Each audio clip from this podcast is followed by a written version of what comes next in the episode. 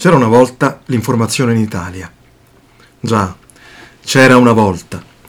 Poiché mi domando se oggigiorno possiamo ancora utilizzare in modo corretto, ovvero comprovato dalla realtà dei fatti, parole come informazione, giusto appunto, e notizie.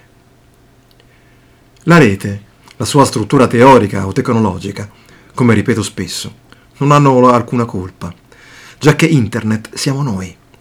Ma dal suo avvento la crescente sparizione dei meri fatti è parte di un processo inarrestabile. Tuttavia, un recente accadimento raccontato da molti giornali mi ha fatto riflettere molto. Mi riferisco all'evento organizzato da Gianni Alemanno per il 25 e il 26 novembre, che i primi articoli usciti sui quotidiani hanno indicato come data in cui prenderà vita un nuovo movimento sovranista. Ricordiamo che l'ex sindaco di Roma a febbraio dell'anno scorso è stato condannato a un anno e dieci mesi nel processo chiamato Mondo di Mezzo e che circa un mese fa i suoi avvocati difensori hanno chiesto per il loro assistito l'affidamento ai servizi sociali. Probabilmente fondare un partito rientra tra questi ultimi, offrire un servizio alla società, un altro, perché non ce ne sono abbastanza, intendo di questo tipo, ecco. Ora, il mio interesse è stato catturato dal vedere inserito tra i nomi dei partecipanti all'incontro e papabili nuovi membri del suddetto movimento niente meno che Monio Vadia. La mia prima reazione, avendo i capelli grigi ormai da un bel po', più che di sorpresa è stata un misto di amarezza ed esausto disincanto. In altre parole, come molti, ne ho viste e sentite così tante che alla fine diventa tutto possibile e normale. Non di meno, a ore di distanza arriva la smentita di Ovadia, il quale racconta di aver solo risposto a un invito a partecipare a una tavola rotonda sulla Palestina, giammai a fondare un nuovo partito, annunciando contestualmente che sia lui che Elena Basile non saranno presenti all'evento, visto l'equivoco di cui sopra. Nessuna replica dagli organizzatori di quest'ultimo, quindi si tratta della verità. Ed è proprio qui che mi sono fermato a riflettere. Tu sei Alemanno, giusto? Spedisci inviti a vari personaggi noti della politica e della cultura, a questo punto per presenziare a una tavola rotonda.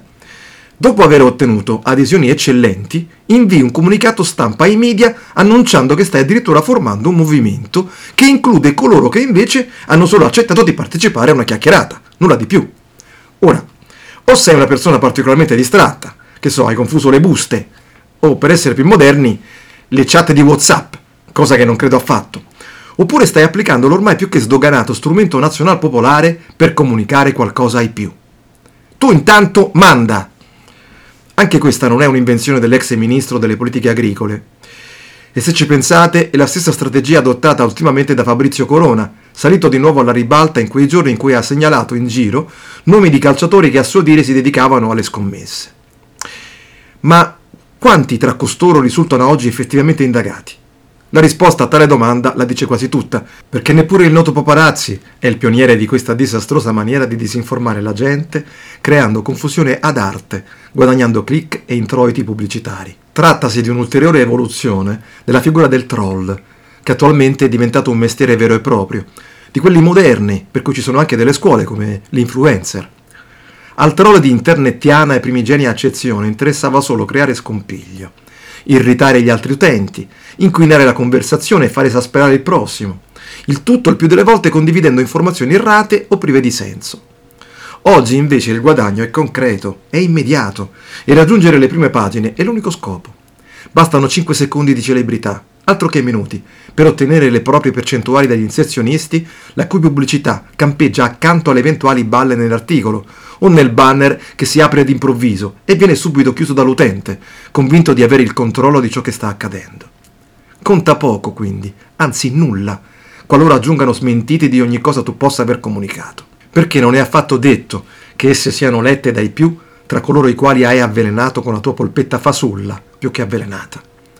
Non è informazione, non sono notizie, è solo roba scritta con l'unica aspirazione di vederla letta dal maggior numero di persone. E ogni click è un voto, oltre che denaro. Perciò tu intanto manda, manda.